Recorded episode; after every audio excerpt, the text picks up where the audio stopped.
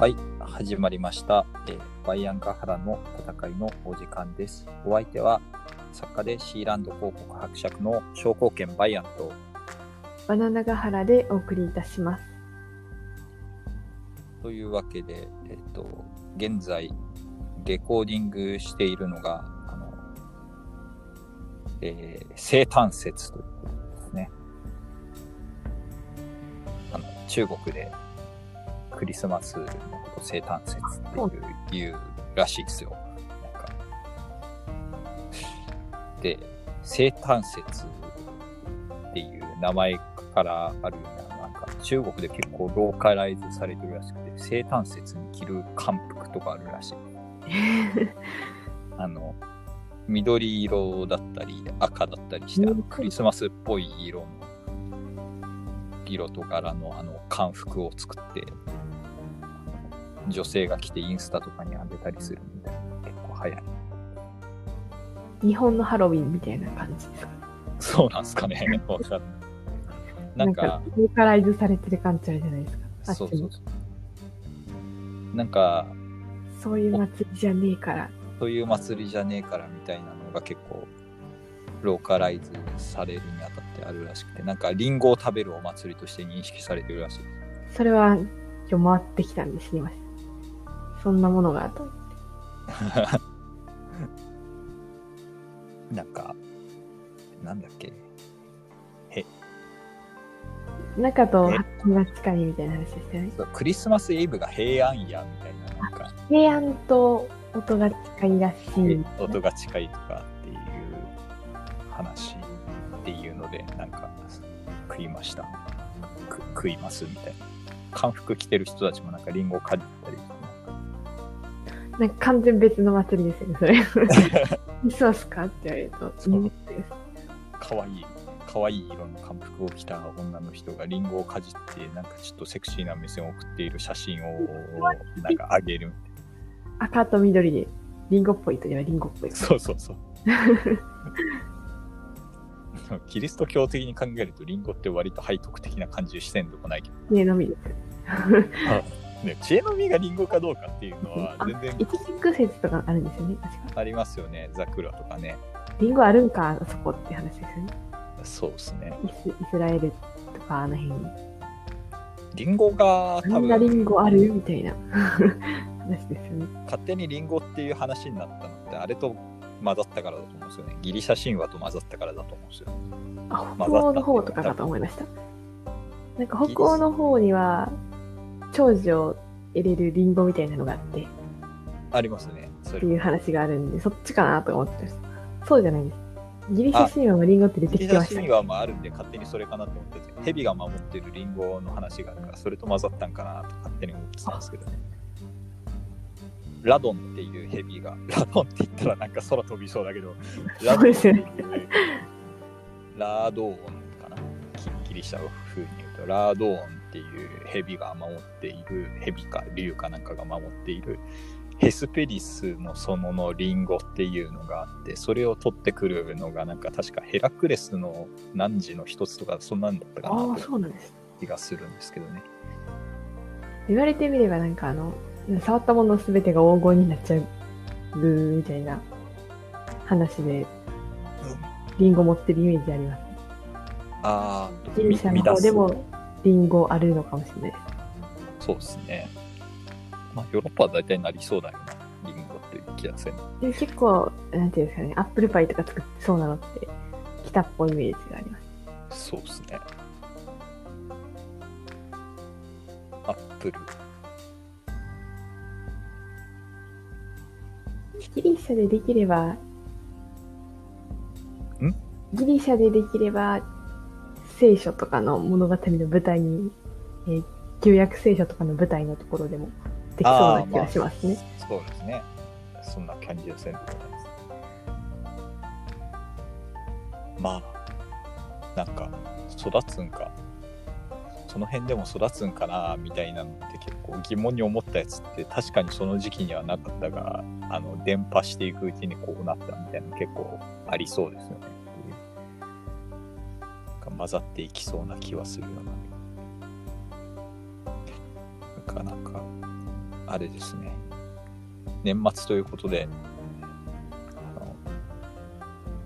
テレビ番組とかも終わってしまったり、なんか嵐の番組とかも嵐が停止する終わってしまったりとか、嵐って結局今年引退するんですか？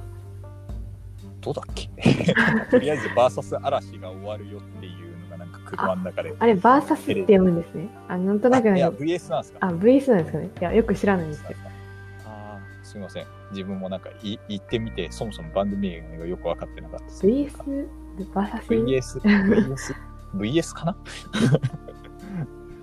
まあでも、なんかそんなのがテレビで特集組まれたりしてたんですけど、まあ僕的には、はい。オリンピックに合わせて引退するつもりなのかと思ってたんで、オリンピック伸びたってことは、嵐もなんか伸びんのかなとか思ったりしたんですけどあ、そんなこともなさそうですね。そんなこともなさそうな気がします。オリンピックさらに伸びそうな気せんでもないし、伸びるというかなんというか。そう。そう、あれですよ。まあ私的にはあの終わって悲しいテレビ番組は、あの、大団円を迎えて終わったんで別に言っちゃいいんですけど、あの、ウルトラマン Z が終わりまして、ウルトラマンシリーズの最新作なんですけど、はい。非常に面白かったんですよ、ウルトラマン Z は。あの、特撮特撮ですね。そう。まあ、ウルトラマンシリーズの最新作で、えっ、と、新人ウルトラマンであるところのウルトラマン Z が新人ウルトラマンとかあるんですか？あります。新人の概念がウルトラマンにあるんで割すね。と話始まった時は新人っていう設定のやつ結構ウルトラマンメビウスとかもそうなんですけど、こ古参ウルトラマンとか、おつぼねウルトラマンとか。あ、出てきます、出てきます。あの、シリーズの設定を踏襲してる、なんていうんですかね、あの、ウルトラ星人かなんかじゃなかったあれそれ、M78 星雲人なんですよね。だから、光の国出身みたいな感じなんですよね。M78 星雲、光の国出身のウルトラマンっていう話のを組んでいるシリーズのやつは、だから先輩ウルトラマンっていうのが必ず、必ずと言っていいぐらい登場するんですよ。でウルトラマンたちの故郷では常にウルトラマンの姿で入れるんですかね。そうです。で、人間のいる地球にいるときだけ、なんかビーコンがなったりするんですか？そうですね。地球ではあの姿でいることが、み長時間いることができないっていう設定だったりする。あ、そうだったんです。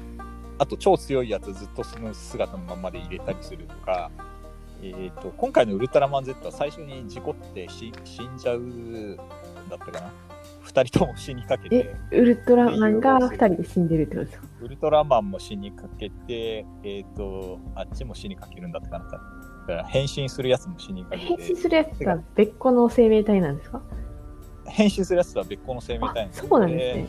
1作目もそうなんですけえど、ー、1作目のウルトラマンは、えっ、と、事故って、ウルトラマンの方が、わざとじゃないんですけど、過失により、あの、地球人を死なせてしまうんですけど、それが、そもそもなんか怪獣とかそういうのの発生を調査する、なんか科学特捜隊の隊員を事故で死なせてしまって、で、融合するんですよね。助けるために。君の体を一時的に助けるために融合する。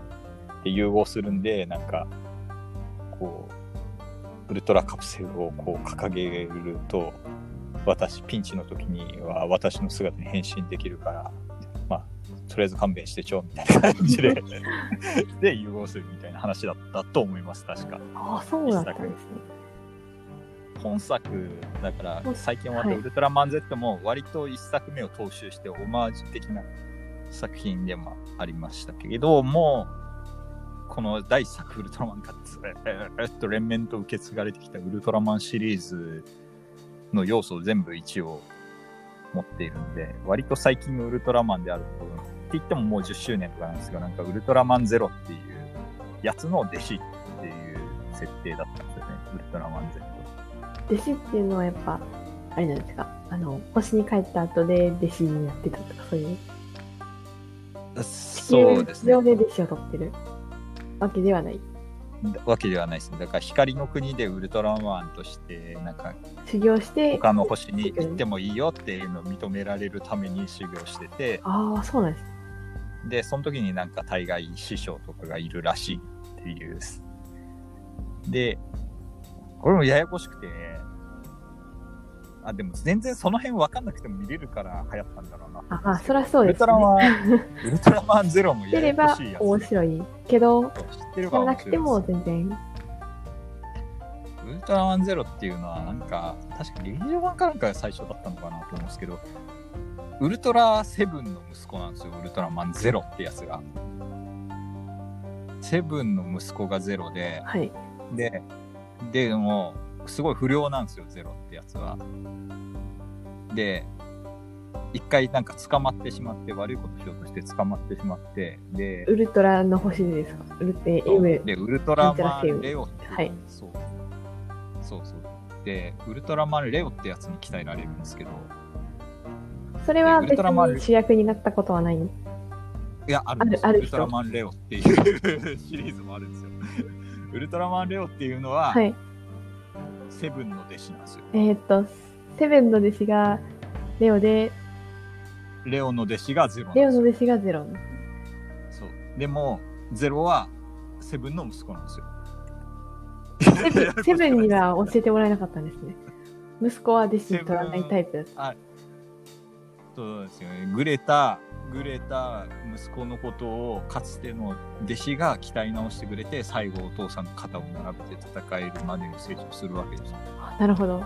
なかなおか、父さんが鍛えるわけではないところがなんかちょっと渋いなってでしょ。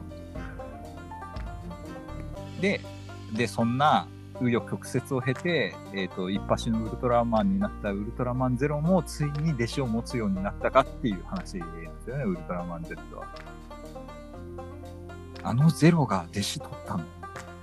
感じで、でもウルトラマン Z が、まあ、ゼロの弟子として登場して、で、地球に来るんですけど、その地球では、えっ、と、割と地球人が頑張ってるタイプの地球。なんかいろんなマルチバースみたいな感じでいろんな地球が今までのシリーズでは出てくるんですけど、あこのウルトラの何がしが行くたびに違う地球にやってくるんです。違う地球だから時空間を超えてなんか違う世界線の地球に来てしまったみたいな話がしょっちゅうあるんですけど、ウルトラマン Z の世界線の地球は地球防衛軍がかなり頑張ってるタイプの地球だったんですよ。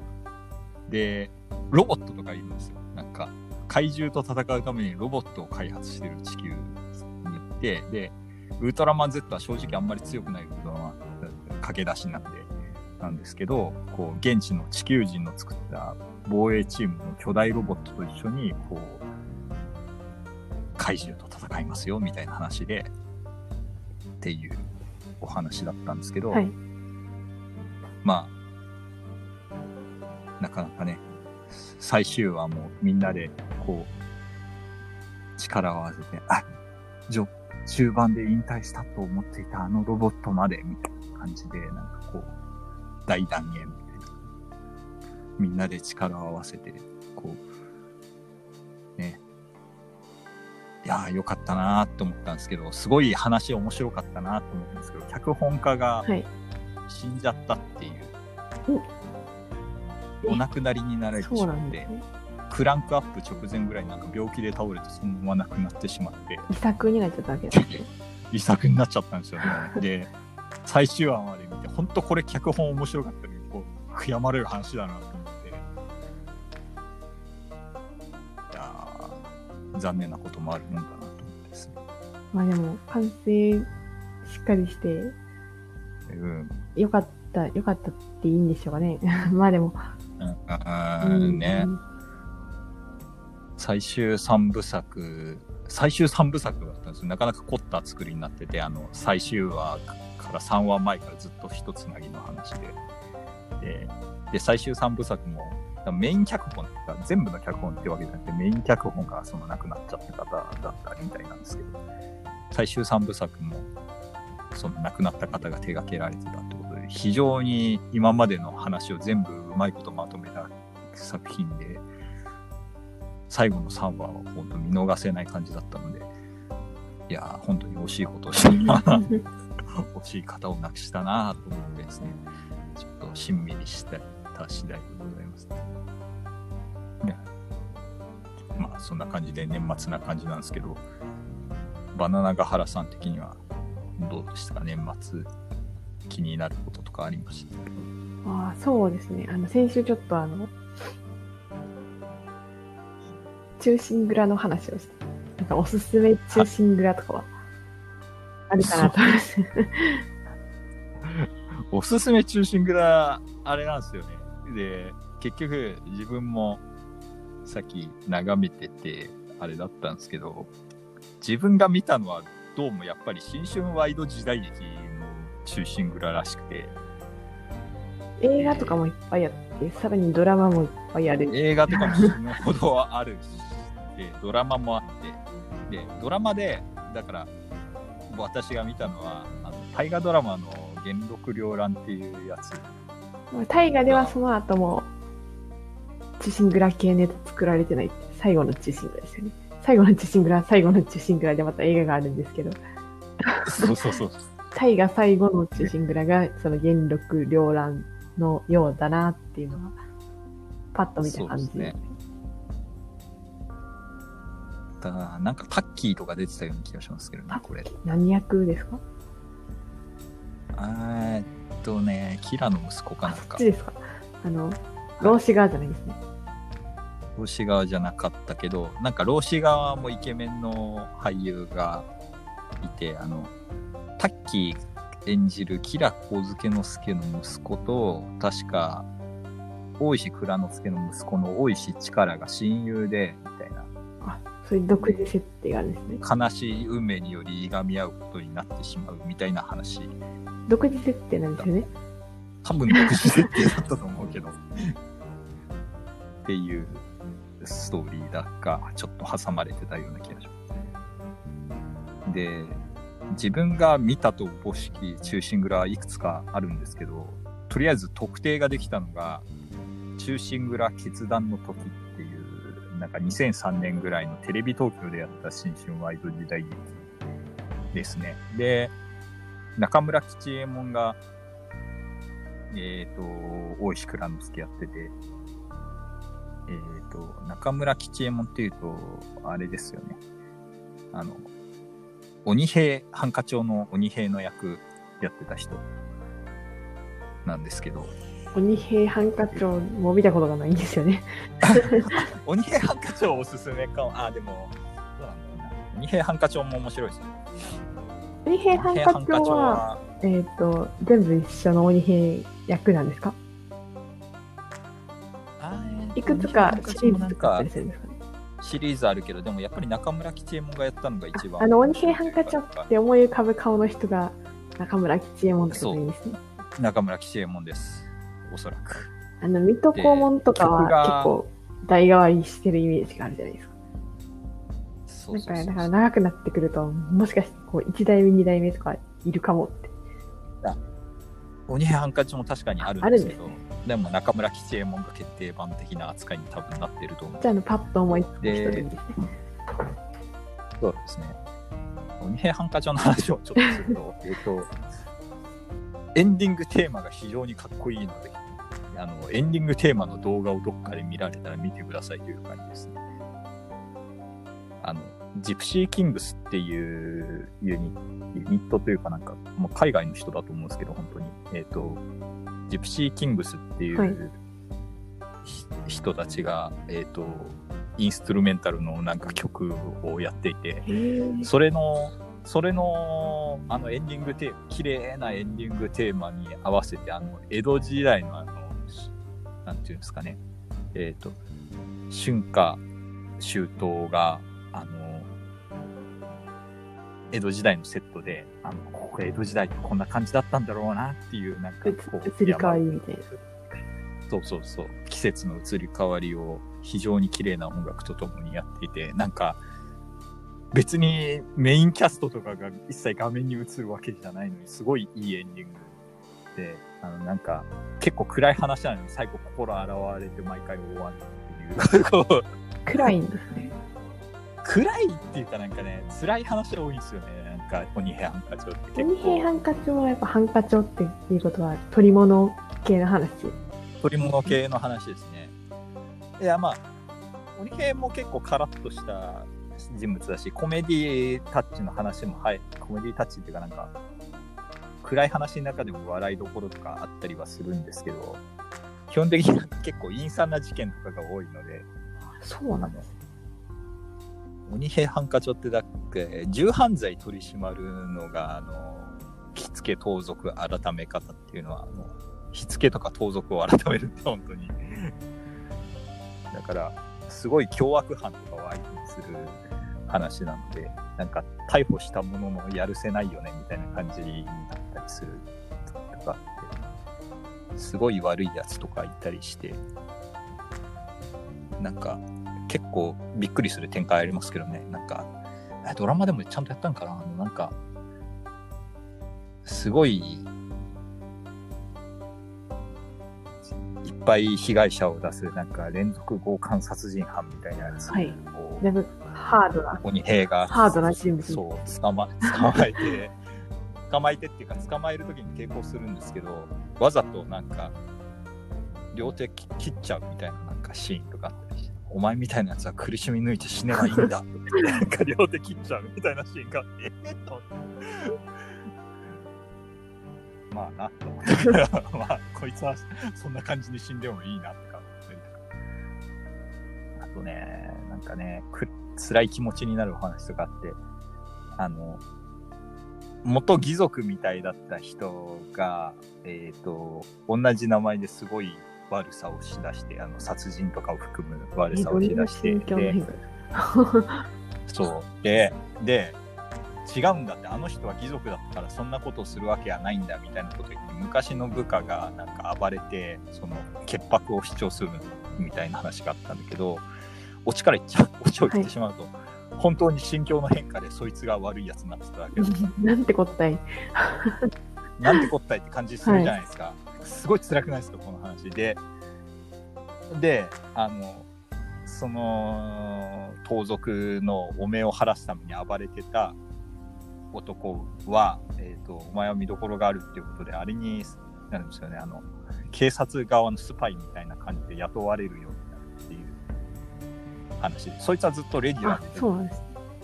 じゃあ、なんか参入イベントだったんですね。そう、参入イベントだったんですけど、これなんかね、いい話だなって思うのが、あの、途中で、その、その暴れたやつとは別になんかその盗賊の汚名を晴らすみたいな、いや、汚名本当だったんですけど、晴らすどころか、もう。晴らすみたいな、なんか、同じ名前で別のなんか盗みかなんかを働いて、あの、鮮やかな盗みで、その、うん、ね、家の人とか一切傷つけることなくやって、で、同じ名前で、えっと、署名して、なんか、えっと、予告状みたいなの残していくみたいな謎ムーブが入って、はい。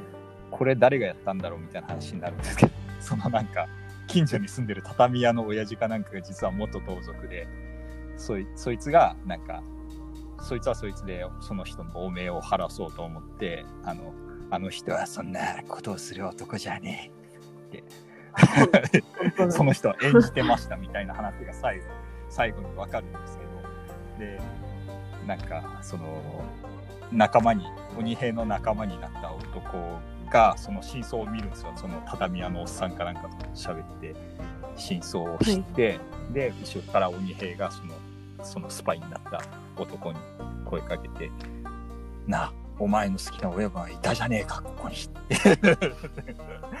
昔の義族だった親分、血頭の丹兵衛はここにいたじゃねえかっていうあいう 話。ちょっと腑に落ちないですけどね。まあ、あの人はもう変わってしまったけど、心の中に。あの人みたいな、そう、あの人を心の中に留めたあの人みたいな男はここにいたんですよ。これが新しいお前の親分だよ、みたいな感じですかね。新しいというか。うん使えるわけじゃねえけどな。っていうおこ話がの親分みたいな。話とかね。がいろいろ、いろいろ辛くなる話がいっぱいあるんですけど、あんまりキリがないので、そこはやめときますけど。で、あれですね、あの話をちょっと戻しますと、忠臣蔵決断の時っていうドラマは、キャストが結構豪華というか、まあ、えっ、と、忠臣蔵ってキャストを豪華にしやすいっていう理由でなんか結構いっぱい作られたっていう話があって、それは何かっていうと、47人も主要キャストがいますけど、とかその辺、周辺の人々も主要キャストですけど、一人一人の出演時間が意外と短いので、あのキャストの調整をしやすいっていう話があって、えっ、と、有名な人がいっぱい出てるけど、その人たちがみんなずっと出てるわけじゃないので、えっ、と、話を合わせやす。あの、キャストと、キャストの調整を全部まとめ、そう、まとめやすいらしいですよっていうのがあって、盛んに作られました。で、えっ、と、このやつですと、この忠臣蔵決断の時っていう2003年のドラマですと、えっ、と、陽善院っていうあの浅野匠の神の嫁さんの役を、えっと、牧瀬里穂っていうきっと君は来ないの人がやってますっていう。あの CM の人がやってます。堀部安兵衛が井原武史。あとはあとはなんかな。いろいろいるんですけど。これ確かですね、清水一学が結構かっこよかった、田辺誠一っていう割と顔のいい役者さんがやっていて、えっ、と、敵側にもいろいろ事情があって、心ならずもこんなことになってしまって、最後かわいそうだよね、みたいな、そういう、こう、割といろんなところに視点をやっている感じのお話で感じの。ありました。群像劇っぽい感じですか？あ、そうそうそうそうそう、群像劇っぽい感じ。割となんか、全部有名なエピソード拾ってたような感じで、だから、新春ワイド時代劇とか、その辺の長さのやつだとちょうど、あれなのかな、全部拾えるのかな、みたいな話だった気割と。最近のやつだと、なんか変化球っていうか、そういうのが多くて、全くのそうなんですよね。進めづれえな。これいいのかなとか なったりしますね。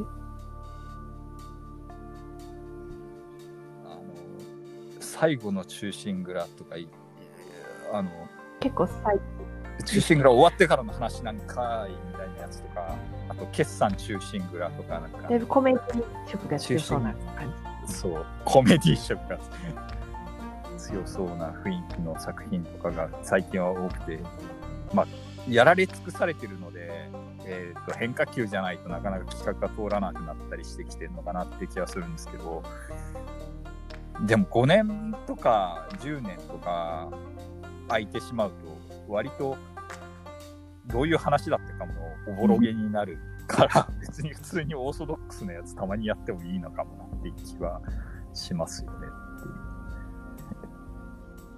お話なんですよね。という感じで。2003年の新春ワイド時代に進められても見る方法がねえよっていうどこかで見れるかもしれないですね。どっかで見れるかもしれないですね。ドラマとかもなんかサブスクリプションやってるんですかね。どうなんだろう。たまにやってそうな気がしますけどね。ワイドドラマとかなかなか微妙そうだよなっていう気がするんですけど。うん。というわけで、なかなかあれでございましたが、と、本日はあれですね、バナナガハラさんのターンということで、そう,、第4代までやったから、5代。次は第5代、全量第5代君主ということで、えっ、と、本日はバナナガハラさんの方にお願いいたします。えー、長、長歌っていう人なんですけど、長はまあよくある名字の長で、長歌っていうのが重いに中華の川で長歌ですね。なんかあざなみそうですね。たいなだからだいぶ 2, 二文字になってくると、あざな感が出るっていうか、そうですね。でもあざなは別にあるんですよね。あざなは、えーっと、あれですね。大輪でいいんですかね。あの、泰山とかの泰望む。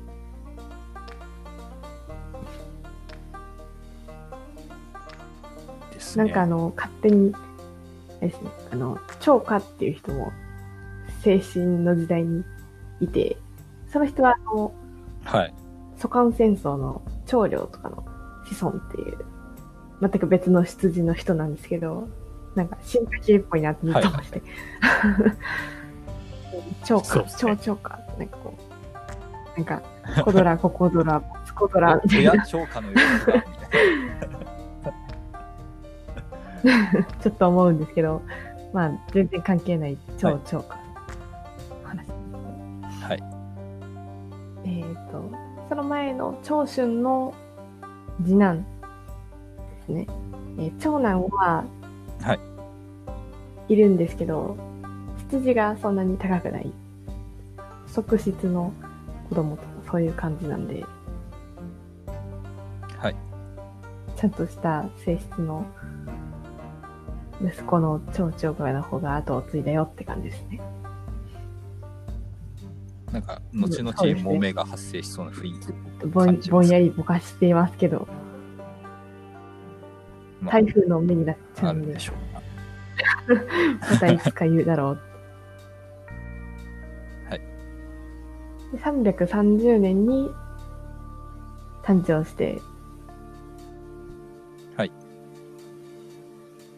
で、346年にお父さんの長春がお亡くなりになるので、その年に継ぐんですけど、この時ってちょうど、えー隣に校長があって、あの、石器録とかが立ててる校長です石器録はもうすでにいないんですけど、で石子がトップに立ってる時代で、そうですね。そんな時代に、えー330年までから多分16歳とかそれぐらいですね。の超長家が、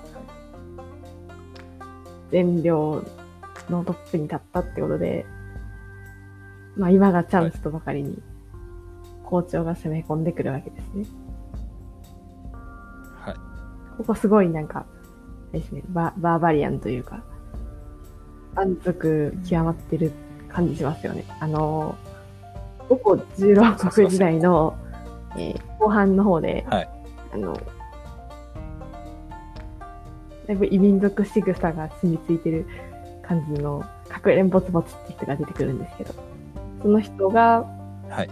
えーっと、敵国の喪中にかこつけて、つけ込んで、攻めようとしたときに、はいあの、部下から、まあ、餅はやめといた方がいいですよって言われて、まあ、確かにそうかなって言ってやめてる話があるんですよ。はい。行くんかって感じですよね。関子はそこで行っちゃうんだな。で、キコはそこで、そうですね。繰り出すんですよ。赤力も似たようなことやってますね。あの、芝越が死んで、まあ、即攻めるみたいな。あーまあ、あれは国じゃないですけど。まあでも、まあまあ、どうどうなんだろうな。芝越生きてても攻め込みそうなまあ、死んでるからラッッキーぐらいなもんですね。ぐらいな。まあ、あいつ、ほら、だって稲子とか言われてたし、あそうですね。ここ、ここですかね。恵比寿の稲子ですね。そんな感じ、石膏ですね。ですね。行けましゅとばかりに。はい。一応あの、あれなんですけどね。あの、代替わりしたときに、あの、関子の方に死者を派遣して、まあ、ね、してるのに侵入してるのに攻めてくんだ、こいつ。やべえな。全然聞く気ねえな。で、マッシュ、王、敵、孫、福とっていう3人組を繰り出すんですね。トリプルバトルですね。はい。恐ろしいな。えっ、と、マシューは、なんかよくわからん皇族っていうことになってるんですけど、この後前輪の時代になっても普通に生きていることから、本当に、本当にこの人は皇族なのかなっていうふうに疑われたりもしてる人ですね。うん。まあたまにはそういう人もいるんじゃないかと思わんことはないんですけど。ああ、もしかしたら肝心系かもしれんっていうことですよね。あそうじゃなかったかもしれない。どっちかよくわかんないって。で、大敵っていう人は、この人は、あれですね。あの、校長と東進と前進と善良と前進っていう、すごいいろんな勢力に、ちょこちょこと従属しつつ、最終的に前進の少書か何かになって、その後はよくわかんなくなっちゃった人なんですけど、なかなかすごいなって感じですね。で、この時は校長の将軍としてやってきますね。孫福とは、なんか、あれですね。えー、石官に裏切られちゃって、死んじゃった人ですね。この後、全便とかのあたり。ああ、ああ、あの人が、あの、おお、なんかソフトがなんか、そうそう、そうですね。あれですね。ソフトが造反してるぞ、みたいな。手のひら返されて死んだ。っていう、その、愉快な3人組を、はい。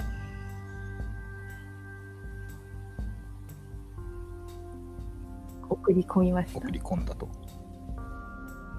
人さらいの覚悟をしたと。よくある。7000人をさらった。7000系だからもっと多いのか。で、なんか、善良の方でも、結構な人数集めて、頑張って対処しようとするんですけど、校長の力にビビって全然動いてくれない。ということで、どうしたらいいのかなっていうふうに聞いたところ、ある人が、社外っていう人がいいと思いますよっていうふうに。で、おじゃあ社外呼んでこいよって。で、社外を呼んできて、話を聞いたところ、まあ、7000人ぐらいつけてもらったら、簡単にひとひねりにしてやりますよ、みたいなことを言うんで、もうそれ頼もしいなということで、はいあの5000人ぐらいつけて送り出してあげたら、5000人を打ち取る太鼓を上げて帰ってきたよ。社外強いっていう話ですね。うん。お互い強いこ。の時はですね、あの、公演の話とか出してみてますね。あ文大28章のあ、例えで。何番目だったかちょっと忘れちゃったんですけど、公園さんが、服を滅ぼすために訓法を残すことを望ます。いつの時わかんなかったんですこれはって思ったけど。そう。どこ、どこの時の話なんでしょうね。続、うん。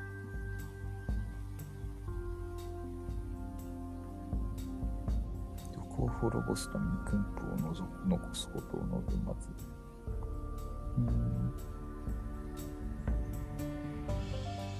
うーん。どこの食べのことあれえっ、と、捉え損ねてる感じなんですけど。あれのことかなと思ったけど、やっつけ、やっつける、えー、でも違うかな。あの、長保やっつける時の話で、後部艇が来る前にやっつけるみたいな話のことかなとか一瞬思ったんですけど、でもなんかいまいち意味がつながらないかなと思って。うん。う んもう一回調べてみますよね。これはどれのことを言ってんのかなっていう。なんか似たような話他にもありそうな気もする。貢献さんの方がいい。こう、剣よくわからんも。こいつの話もよくわかんねえな。人なんです。五五貢巻献が、ぐらい、三国時代の話。貢献は三国時代の人かな？貢献は、万人のために功をなすを願いました。うんどこの話だろうか。うんうん。後期あれみたいですね。あの、宗妃と問答した話が有名なのかなと思ってる。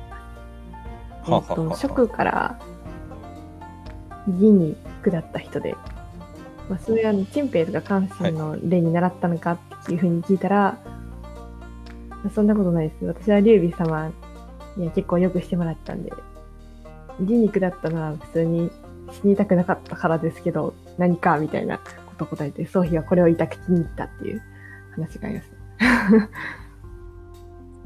ああ、彼宗妃そういう人好きそうって感じしますね。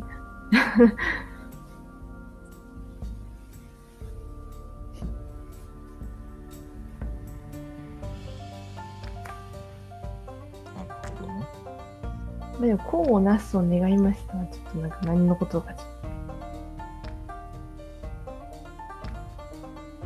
そうですね。と賢い、賢い人の 言うことはよくわかんないなって話ですかね。賢い。ああ、あのことねってなるんだろうけど、え、公園そんなことした？っけとか、なんか、どれ、でも、社外、どの実あれ績ですね、あののことを、長叩いてる春に、まあ、お前の文章は、こう、一見ごちゃごちゃしてて、るけど、まあよく見たら削るところはどこにもないなっていうふうに言われてるんで、まあそもそも、ね、いらんことを言いがちな人なのかもしれないですね。そこいあーるみたいなことをうっかり言っちゃう人なのかなと。前置きが。この前の話っていうと、はいあの、家福の、家福って言ったじゃないですか、あの、はい第28章で。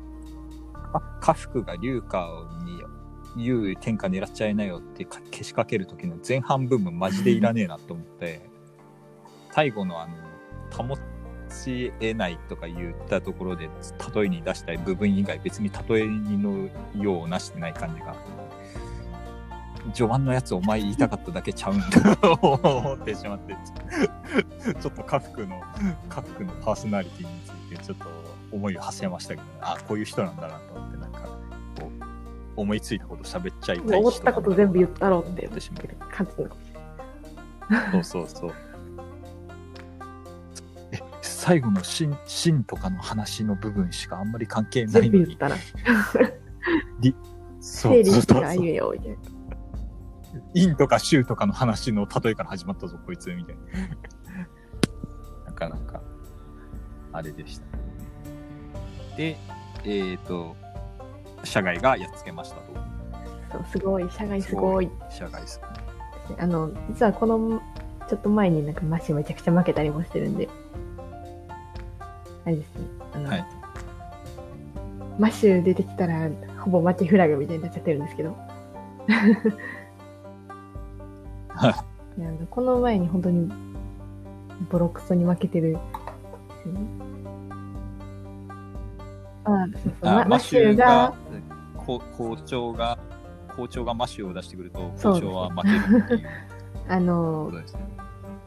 弾量っていう、なんか弾部、戦費の弾部のはい。人が降伏してきたときに、降伏させるに至ったのは、至ったんですけど、で、その降伏を受け入れるときに、ちゃんと気をつけろよって言われたにもかかわらず、なんか、適当なことしたら、うん。そう、負けて、負けました。走って帰ってきたっていう、馬もなくして走って帰ってきました。マッシュ、でここは。食べた、食べてたものを入って、で、かん、マシは感触を削られちゃったよ、みたいな。お話のちょっと後ぐらいですね。でも普通に使われてるんでちょっと後でもですね、結構後ですね。うんほとぼり冷めて。そろそろええやろ。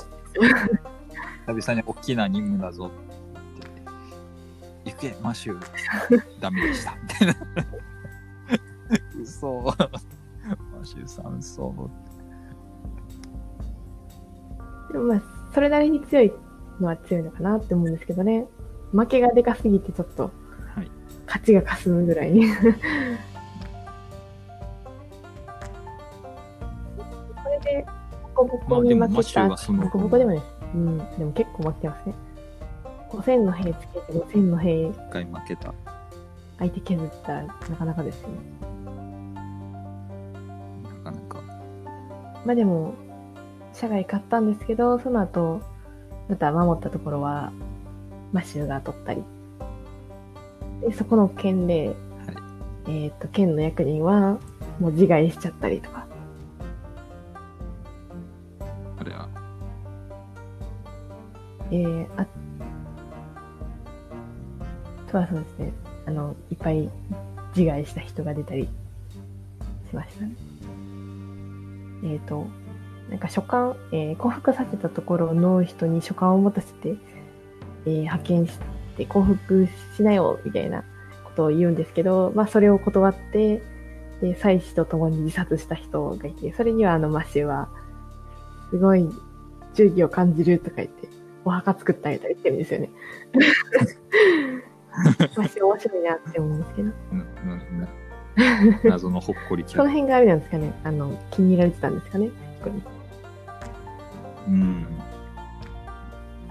人柄力でもなんかめちゃくちゃ、領地の人間に、領地っていうか、部下、部下、うん。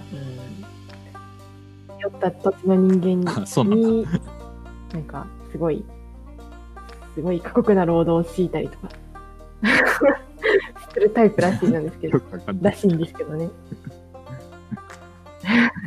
振り幅が、あと人になんか毒入りの酒進めたりとかするのが趣味。やべえな。キャラが立っている。立っているのか。まあ、ちょっとなんかいい感じになってるなと思ったら、もう次の瞬間に、はいえーっと、ジョーキョっていう人がいるんですけど、この人は、あれですね、はいあの、割とミスミスター善良。まあ善良といえばジョーキョ、ジョーキョといえば善良ぐらいの、めっちゃ善良っていう人なんですけど、えーはいその人が守ってるところを、うんもうめちゃくちゃに包囲して、はしごとかもなんか揃えて登ろうとしたり、地下道を掘ったりして、もうめちゃくちゃ攻めたんですけど、あなんか逆に数万を打ち取られたとかいう意味わからんことになってるんですよね。どうしたんですかね？地下道の中になんか油とか流したりしたんですかね？こ負けすぎちゃうっていう。どうして？あの、れ逆にこう、この穴から行くんだみたいな感じで行ってったら、よし、袋のネズミだみたいな感じで。で工場兵器を全部焼かれたりとか。なんかありそう。そう、運転燃えちゃいました。ボコボコに負けてる。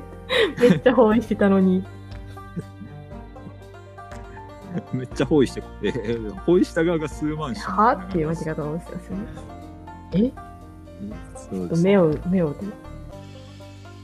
仕事なんかこう間違ってるかなみたいな。また食べたもの入っちあの。リアクションいいですよね。昭和かなみたいな。昭和でも、うん。荒井、荒井圭一とかがやってそうね。ギャルをするからね。リアクション芸人みたいですよなんか、息子がなんかそうですね。殺されたくだりでも、うんなんかその場で気を失ったりしますよね、確か。オーバーリアクションな感じが。オーバーリアクション石膏先生。えーまあ、ゴズメの兵が敵国から出されたりもします。あの、援軍を出されたり。もうこれはダメだって 思われたんですかね。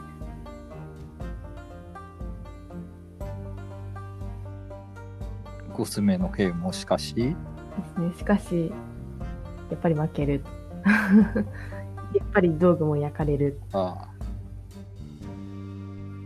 あやっぱり工場船の道具も焼き払いやっぱり火攻め系かな。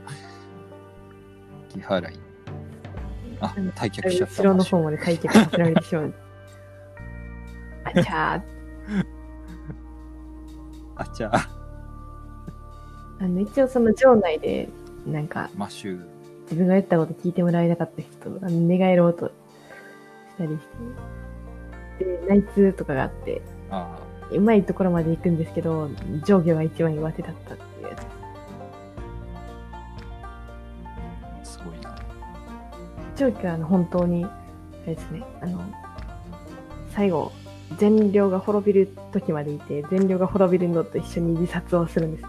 剣の上に伏して。本当かっこいいな。ミスミスター・ジョー。ミスター。善良以外に使える気はないから、みたいな感じ。でもお前の、お前の君主はこの後、翡翠の戦いの後まで生きて、なんか闘神で芝同士とかに、あ芝同士じゃない、芝元家にいじられてるけど、みたいな感じになりますよ。まあ、上記は、すごい、かっけえなーって感じですね。強いな。そして、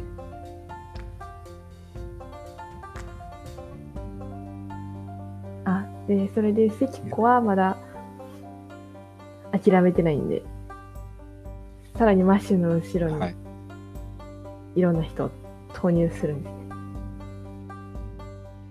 うん、こんな2万ずつ繰り出すんだったら最初に4万部作っとけばよかったんでは。そうですね。よし、戦力を逐次投入するぞ負けフラグ、負けフラグ。こ。マッシュどかした方がいいんちゃうとか、なんか見てる方は思いますよね。さっきから、そうさっきから負けばっか語れてる。さっきからマシューの5詰めで送ってるんですけど、マシューを更迭するのが先ではみたいな感じになってしまう。どどんだけ負けとんねんって感じ。やべえなえーっと、ここはですね、この時のやつが、あの、社外で一番有名な話かなと思いますね。えーっと、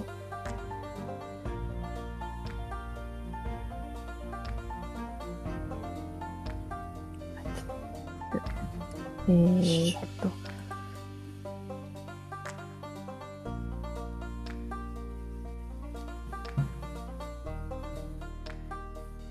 社外三大活躍の巻。えー、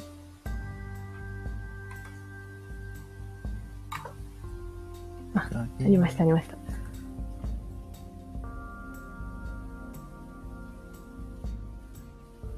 社外さん。社外さん、はい全然関係ない話としては、社クトゥルフ神話で社外っていうモンスターいたよね。すごいずっと思って 私もずっと思ってる。そう社会。あ昆虫みたいなあ思。ってました、やっぱり。社社会って言ってるな。どんなやつだっけ社名前だけ覚えてるけど。昆虫みたいな。違いましたっけ社会からの昆虫ですね、やっぱり。そうそう。昆虫。あ、シャンって言うんですかね。うん。シャンとも言うみたいですね。えー、社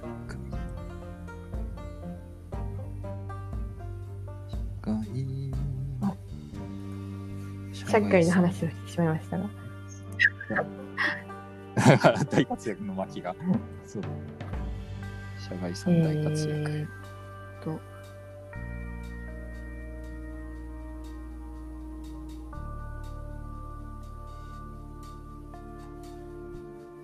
社外。あれですね、あの、出陣し、えーっと、なんかめちゃくちゃこう、豪華な感じで出陣してくるんですけど、謝艾さんがとかを鳴らしたりして、はいもう陣容、立派な陣容で出陣してきて、でそれを見て、マッシュが、はい。あのあの若造め書生の分際で、バカにしとんかっていうふうに怒るんですね。知ってるなと思うんですけど、ここマッシュ。はい マッシュ社会のこと詳しいなって。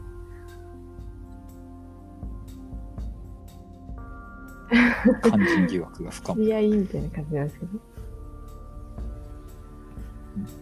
で、なんか、精鋭兵に突撃させるんですけど。で、これには、さすがに社外の、社会ところの人がビビっちゃって、せめて馬に乗ってくださいよみたいなこと言うんですけど、社外は断って、で、車からも降りちゃって、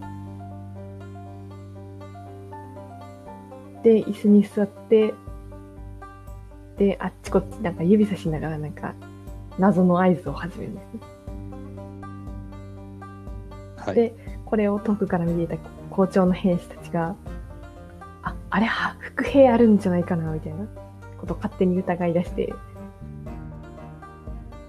で、まあ、ちょっと様子見るみたいな感じになって動かなくなっちゃったんですね。で、この隙に、えー逆方向から川沿いに別動隊を発見させて、で、背後から襲って、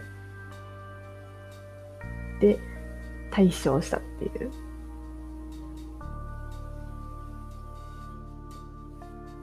伏兵じゃなくて、その、なんか、もたもたしてる隙にね。後ろから、血をかけたってことですね。奇襲をかけたと。で、マシはついに短期で、まだ逃げ戻るっていう集体を晒すね。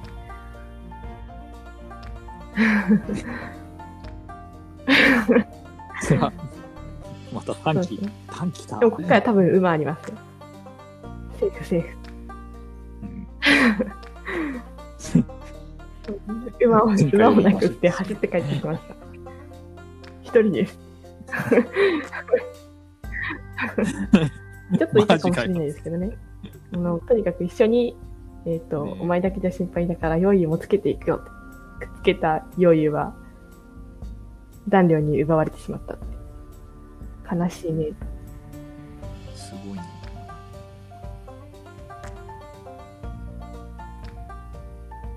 なんかあの、町長家の話じゃなくて、社外の話みたいになっちゃってますけど、で、町長家は、はで、社外を、さすがすごいっていうので、昇進させて、で、まあ、はいいろんなものをあげたりするんですね。はい。で、町長家はこの後もずっと社外を信任して、何事も聞く。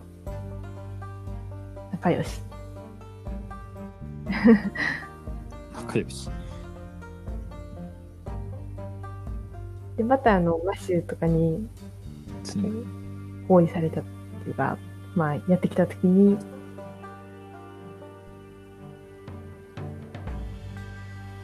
えー、また味方が動かないことがあって。で、それに、あの、町長か若いですから、あの、じゃあもう自分で行きますっていうふうに言うんですけど、で社会がこれを、ダメですっていうふうに言ったりして、ほのぼのするなって、ほのぼろじゃないですけど。割とあの、若い君主前に出がちっていうのはあるかなと思います。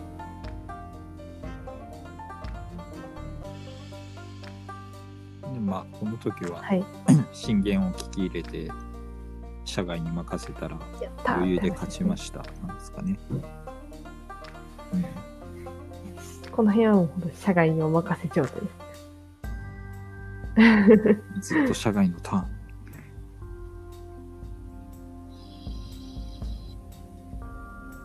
まあでも、あんまり強く出れないのはあれですね。多分、社外以外にも結構善良って、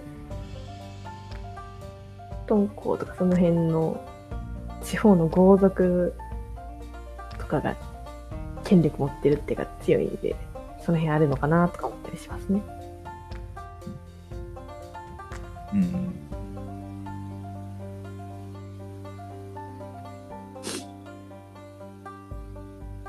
結局社外も超超過がいた時点は大丈夫だったんですけどその後いろいろあって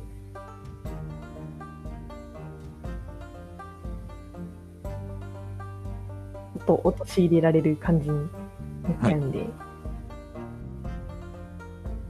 はい。うん。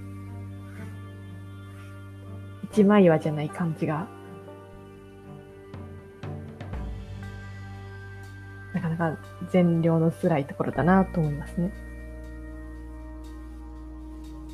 まあ、君主権力はそんなに強くはない。校長とかはなんかすげえ石骨強いみたいな感じがあるじゃないですか。もうワンマン経営極まれりみたいな。極まれり、経営失敗してんじゃん。いた時代は大丈夫だったんですけどね。いた時代はギリ大丈夫ですけど。マジ石子さんパネル入れたんで。うんまあその後ちょっとあれですけど。でもそれをそのままですると、の、生還のリージみたいになっちゃうんで。あれはもう本当に彼にしかできない国家運営だったんだな。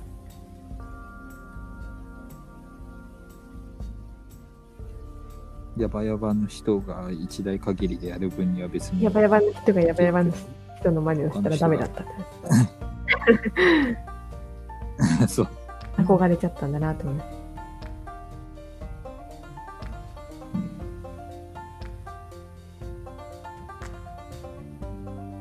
えー、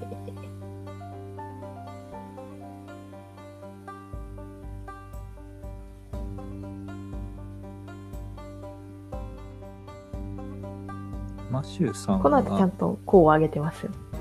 こう上げてるっていうかまあ、えー、さっき後ろから来てた、超ボーディンですかねっていう将軍をはい。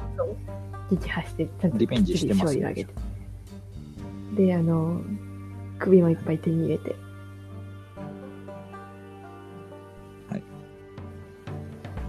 ちょっとだけ領土削ったんで。で、黄河の南の帝族、教族とかをことごとく校長の元に滑ることに成功するんですね。きっちり取り返す。もともと帝都、京とかまあ、のやつらきっちり取り返したと。敗北の分は。多分、そう。描写がちょっとなんかすごすぎて。めっちゃ負けてるイメージしかないですけどね。うんうんうん。よしとされたまあ、の大人になっちゃったんですよ、多分。うん。よくわかんないなんか結構、度量広い時もあるんだけどなっていう。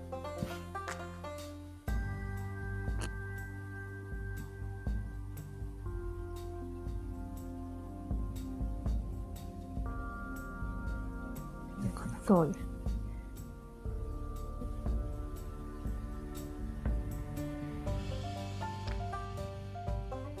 町長家さんは、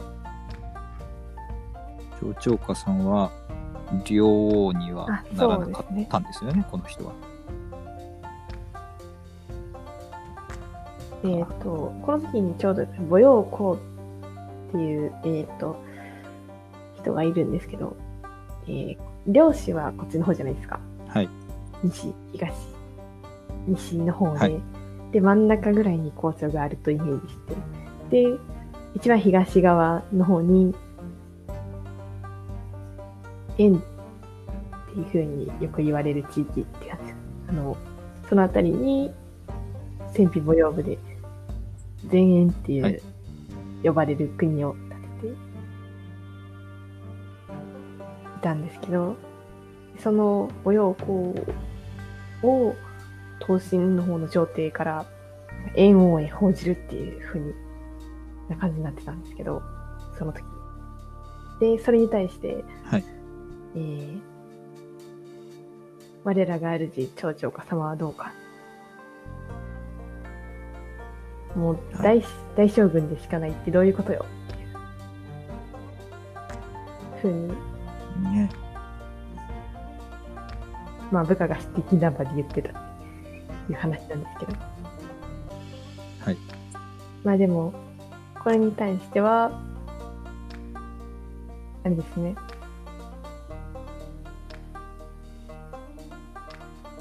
まあ、劉邦が阪神とか法越とかを王に報じてるけど、結局みんな中殺されてるし。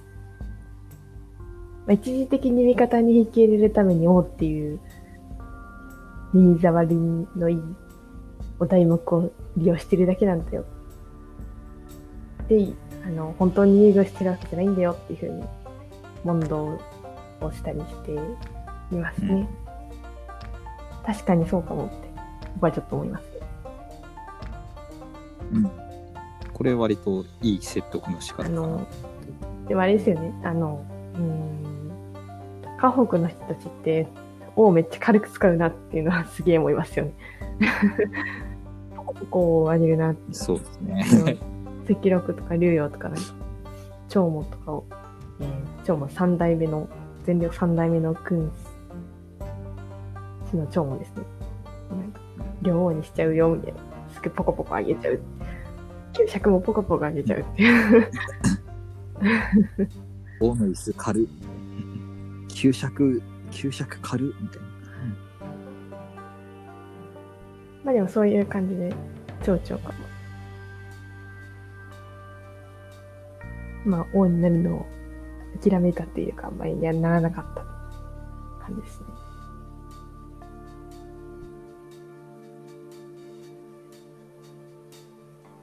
とはあれですね。えー、もう校長も一応帰ったしってことで、だいぶ気が緩んだのか、はい。なんかだんだんサボり出してっていう、蝶々が。かぶり出し。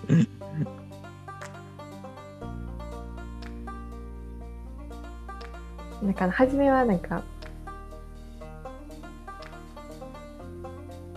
うーん、新しくやってきた人とかに対して、積極的にかかっていくんだけど、なんか日を重ねるとなんかめんどくさくなるのか、なんか、放置し出すよね、みたいなうん。のが噂になる。あとなんかこう、リアルな、リアルなサボり方をしてる出したのがそうなっていう 三日坊主的なサボり方。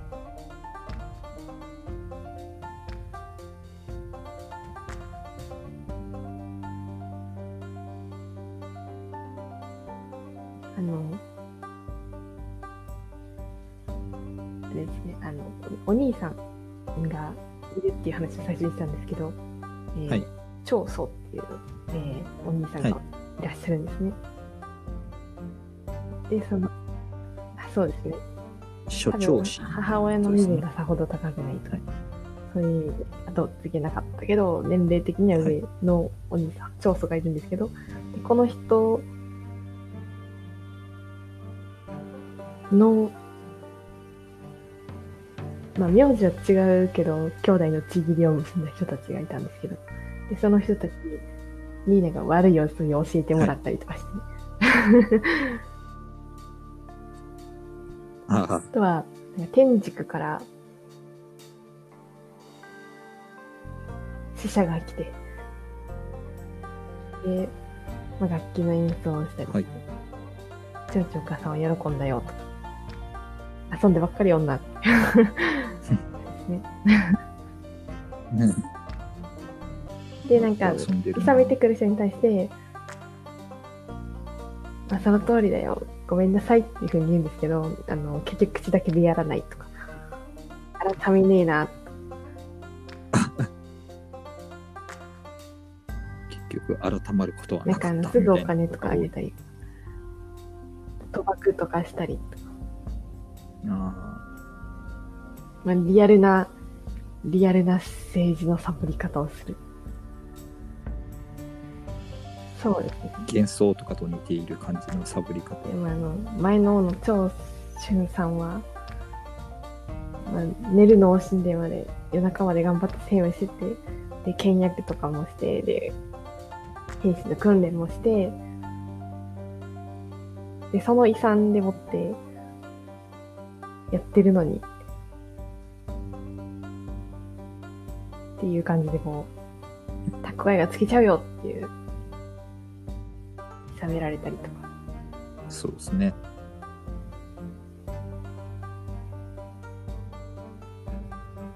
後部亭は若ホリックで過労死したんだぞってね。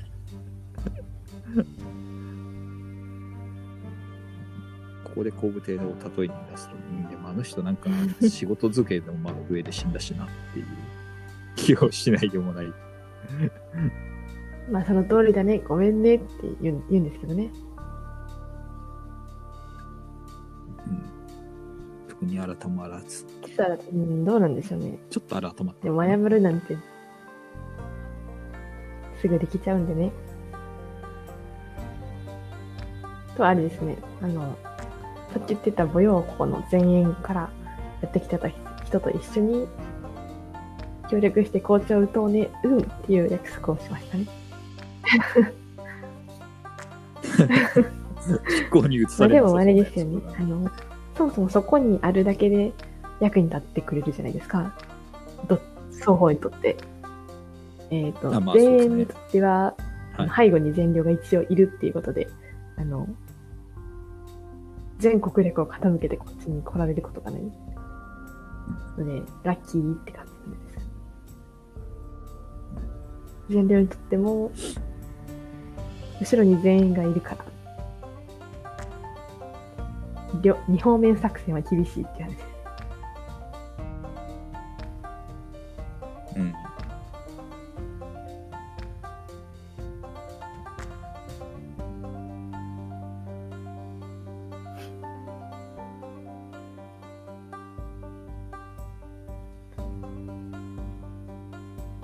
んな感じなんですけど、ここであの校長の方がズタボロになるんですね。急な話ではあるんですけど。ああ、そうですね。あのあ。、えっ、と、石膏が死んだからですか？350人ですかね。に、はい。えー、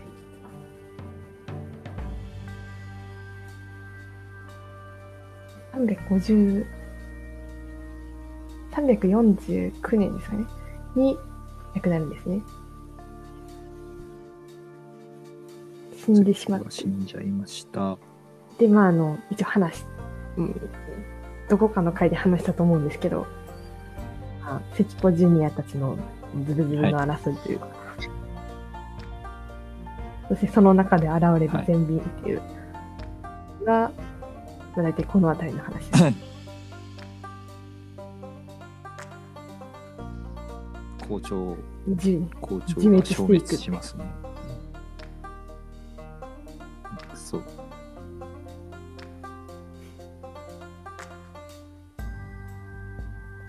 えー、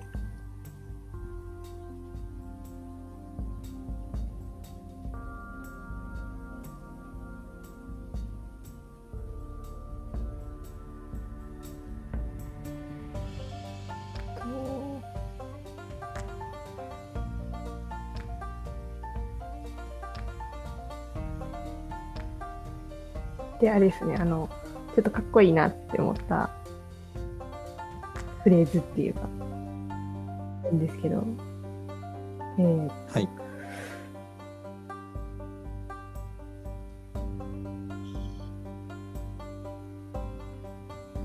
これはどこの話ちょっと待ってください。超超このセリフ。あ、超超ですね。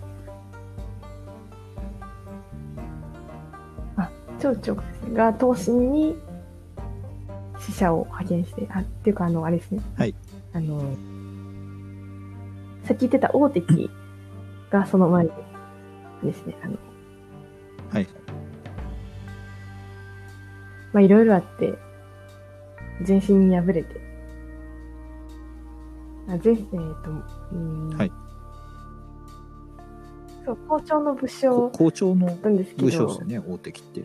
えっ、と、校長がまだあるんですけど、全身ができて、みたいな感じですね、今。えっ、と、校長のはい。部下、え校長、うん、関子の部下だった不幸っていう人が独立して、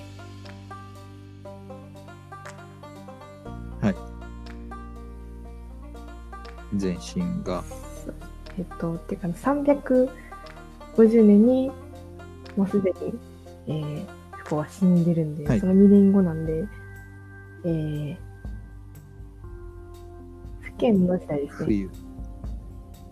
苻洪はですね、あのさっきのマッシュに殺されてって話ですけど、350年に苻洪はいが石虎が死んだ後、えー、独立勢力みたいな感じになってたんですけど、そこにえーマッシュがやってきて、で、不幸はマッシュを登用して、なんか将軍に握るんですけど、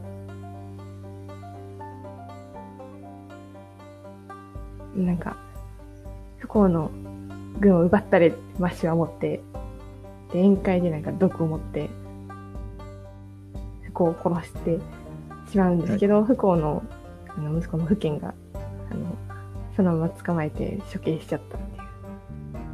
救いようがない最後みたいな感じですけど。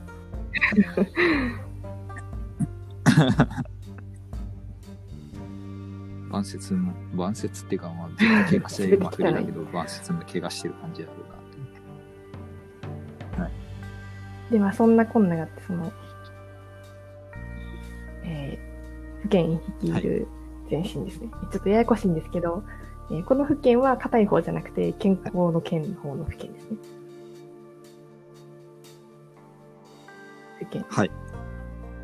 全身の府県の率に、いる前身に大敵が敗れ大敵が敗れて、で、いろんはい。いろいろなんか、その、配下の人たちとかを連れて全領に亡命していくんですね。ちょっとか可愛がってあげたよ。っていう感じで。はい。で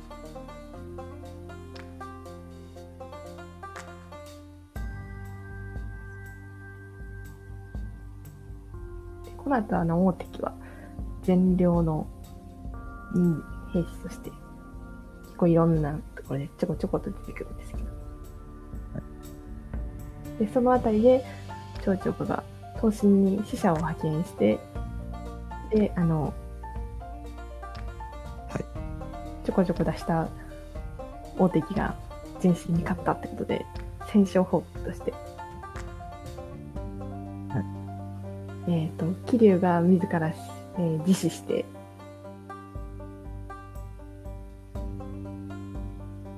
その予習は亡霊となってさまよい。国を奪い合って滅亡の受け身にあっていますみたいなことを言うんですけど、この、はい。えーっと、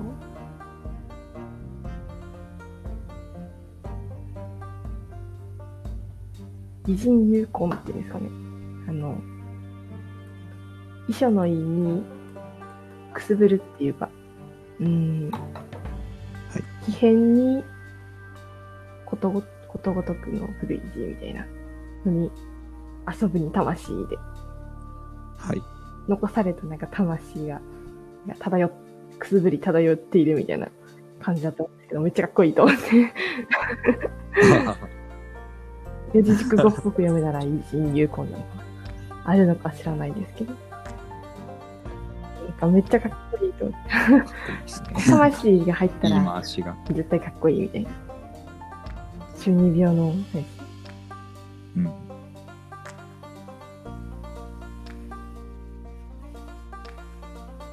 別に文章結構得意かな？っていう気はしますね。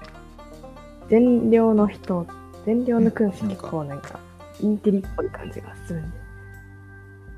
うん。かっこいい。言い回しがなんかいちいちかっこいいな。成長の確然とした税を待って、生を待っております。この書くっていう字もかっこいいですよね。かっこいいなと思って。漢字、漢字のなんていうの、えースタイリッシュさが高いっていうか、あの、響き、響きかっこよさ。そう。うん。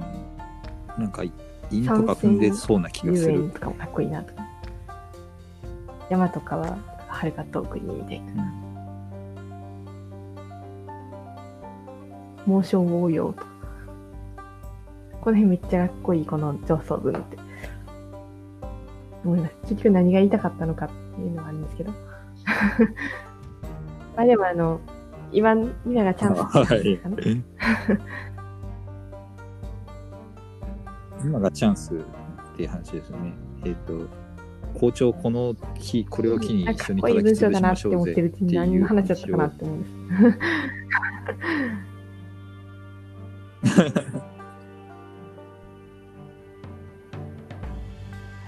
剣を叩いてなんかこただそれは、うっていう話はあれですね。あの、平家物語の、ね、エビラを叩いてみたいなのを思い出したりします。全然関係ないんですけど。ああ、剣を叩いて口外しておりって書いてありますね。はい。なかなか。手を叩くのはギリシャかな。ああ、それはあの、あれですか？は叩いた戦意高揚のためですか？そうですね。戦意高揚と、あと、相手ビビらせるときにやる。威嚇行動。まあでもこん、やります。かっこいい上層部をなんかこう、銀したりしてるんですけど、銀じゃないですね。えー、送ったりしてるんですけど、もうすでに寿命が尽きようとして、寿命が。病を患っちゃって。はい。で、まだ10歳だったんですけど、超幼霊っていう息子がおったんですけど、はい。その子を次の後次にして、で、あとはですね、あの、さっきちょっと出てきたあの、お兄さんの長祖っていう人が、はいいたんですけど、その人を、えー、上居、まあ危険視してて、はい。で、まあ、どこかの遠いところにやってしまった方がいいですよっていうおすすめをするんですけど。で、それに対してうん、まあ、お兄さんには、あれですよ、あの、周、周公丹みたいな感じで、もう、超幼霊を助けてほしいと思っているのに、どうしてそんなことを言うんですかっていうふうに、激怒した。そんなの危ないに決まってるじゃないかと思うんですよ。危ねえや。石膏がね、あ、でも石膏そういう問題石膏はあれなんか、前のあ時代の人なのかと、いや、なんか石膏のが、こう、国を奪ったのを見ていれば、なんか、あれだ、気がつきそうなもんだけどな、といや、思ってずれしまったん、ですずれけど、てもないよちょっと時代ずれてるのかな。うーん、あれかもしれないですね。うん。あの、長職、長職、長もとかのあのあたりうまいこと言ったんで、ちは大丈夫って思ったのかなんか、楽観視してたのかな。はい。あそこは本当に、なんてうまいいけるとバトンつないだんだっていうふうに思いますよね。うん長もすげえな。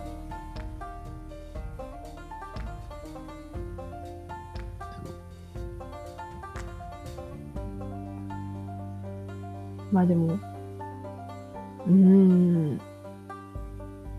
で、しかも、えーあんなに、あんなに頑張って社外を、えー近くの人からの悪口で、じゃあ遠くにやるよっていう風に、左遷しちゃったんですよね。で、はあ、社会はなんかめげずに、町長官に対して、もう、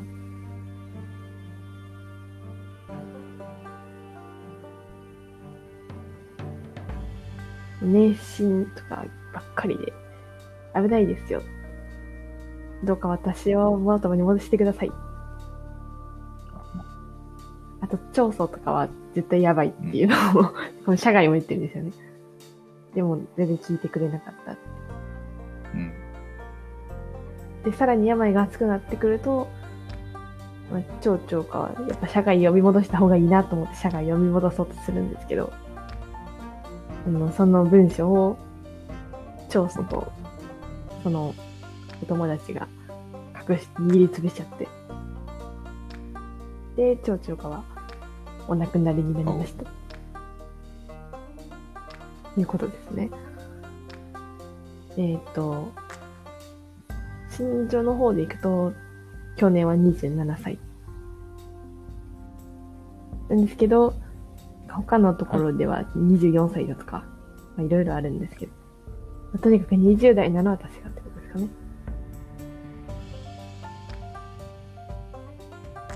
若い言いながらも、お亡くなりになってしまった。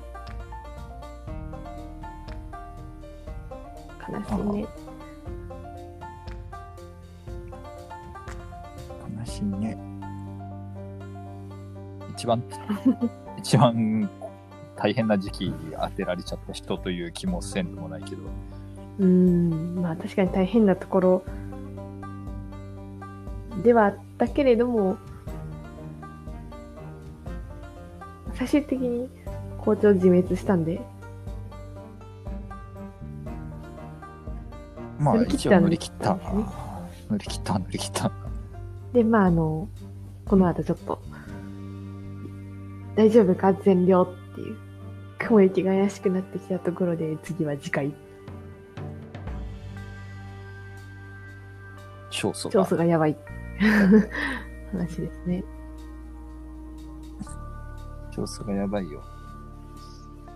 やばいよ、やばいよ。っていう話ですね。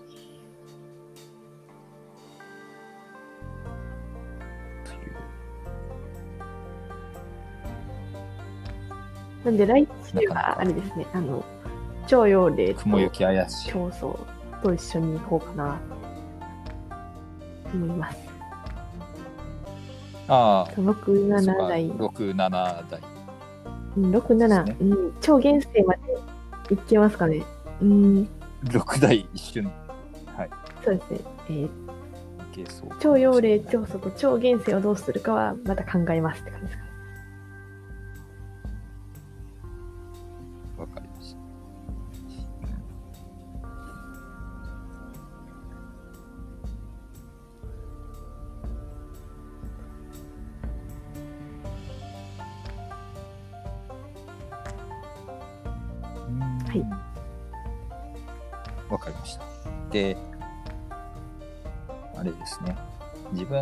分の方は、来週は、まあ、股間 こぼれ話的な、こぼれ話って言ったらあれだけど、なんか、いや、えーと、有名なエピソードだけど、別に雲台28章とかじゃないから紹介できなかったりしたとか、そういう話をできればなと思ってるんですけど、まあちょっと、レコーディングの都合とかが、まあ年末だったりもあるんで、どうなるかがちょっとわかんないんですけれども、えっ、と、そんな感じで、えっ、と、お送りする予定でございます。えっ、と、はい。あと、よその番組でゲスト会で出る話がありますが、まあ、多分、有名な番組なんで、そっちの方で告知をされるでしょうというところではい。ございます。というわけで、えっ、と、はい。はい。えーお相手は、えーバナナガハでお送証りいたしました。と、あ、あ、告知してなかった。あの、ごめん。メールのやつ言ってなかったんで言いますね。すいません。えっと、メールは、えっと、バイアンガハラとマーク gmail.com で、えっと、ツイッターアカウントの DM でも、えっと、いただければ紹介いたしますし、えっと、ツイッターで、えっと、ハッシュタグガハラで、えっと、つぶやいていただければ、えっと、感想を紹介させていただきますので、よろしくお願いいたします。えっと、まあ別に、あの、ゲスト会でよその番組出るんで、それの感想をこちらにお寄せいただいても別に大丈夫は大丈夫なんですけど、まあ、まあそっちの番組の感想に送ったら、それはそっちの感想の番組に関して送った方がいいかなっていうところでございます。えーと、すみません。バナナが原でお送りいたしました。ありがとうございました。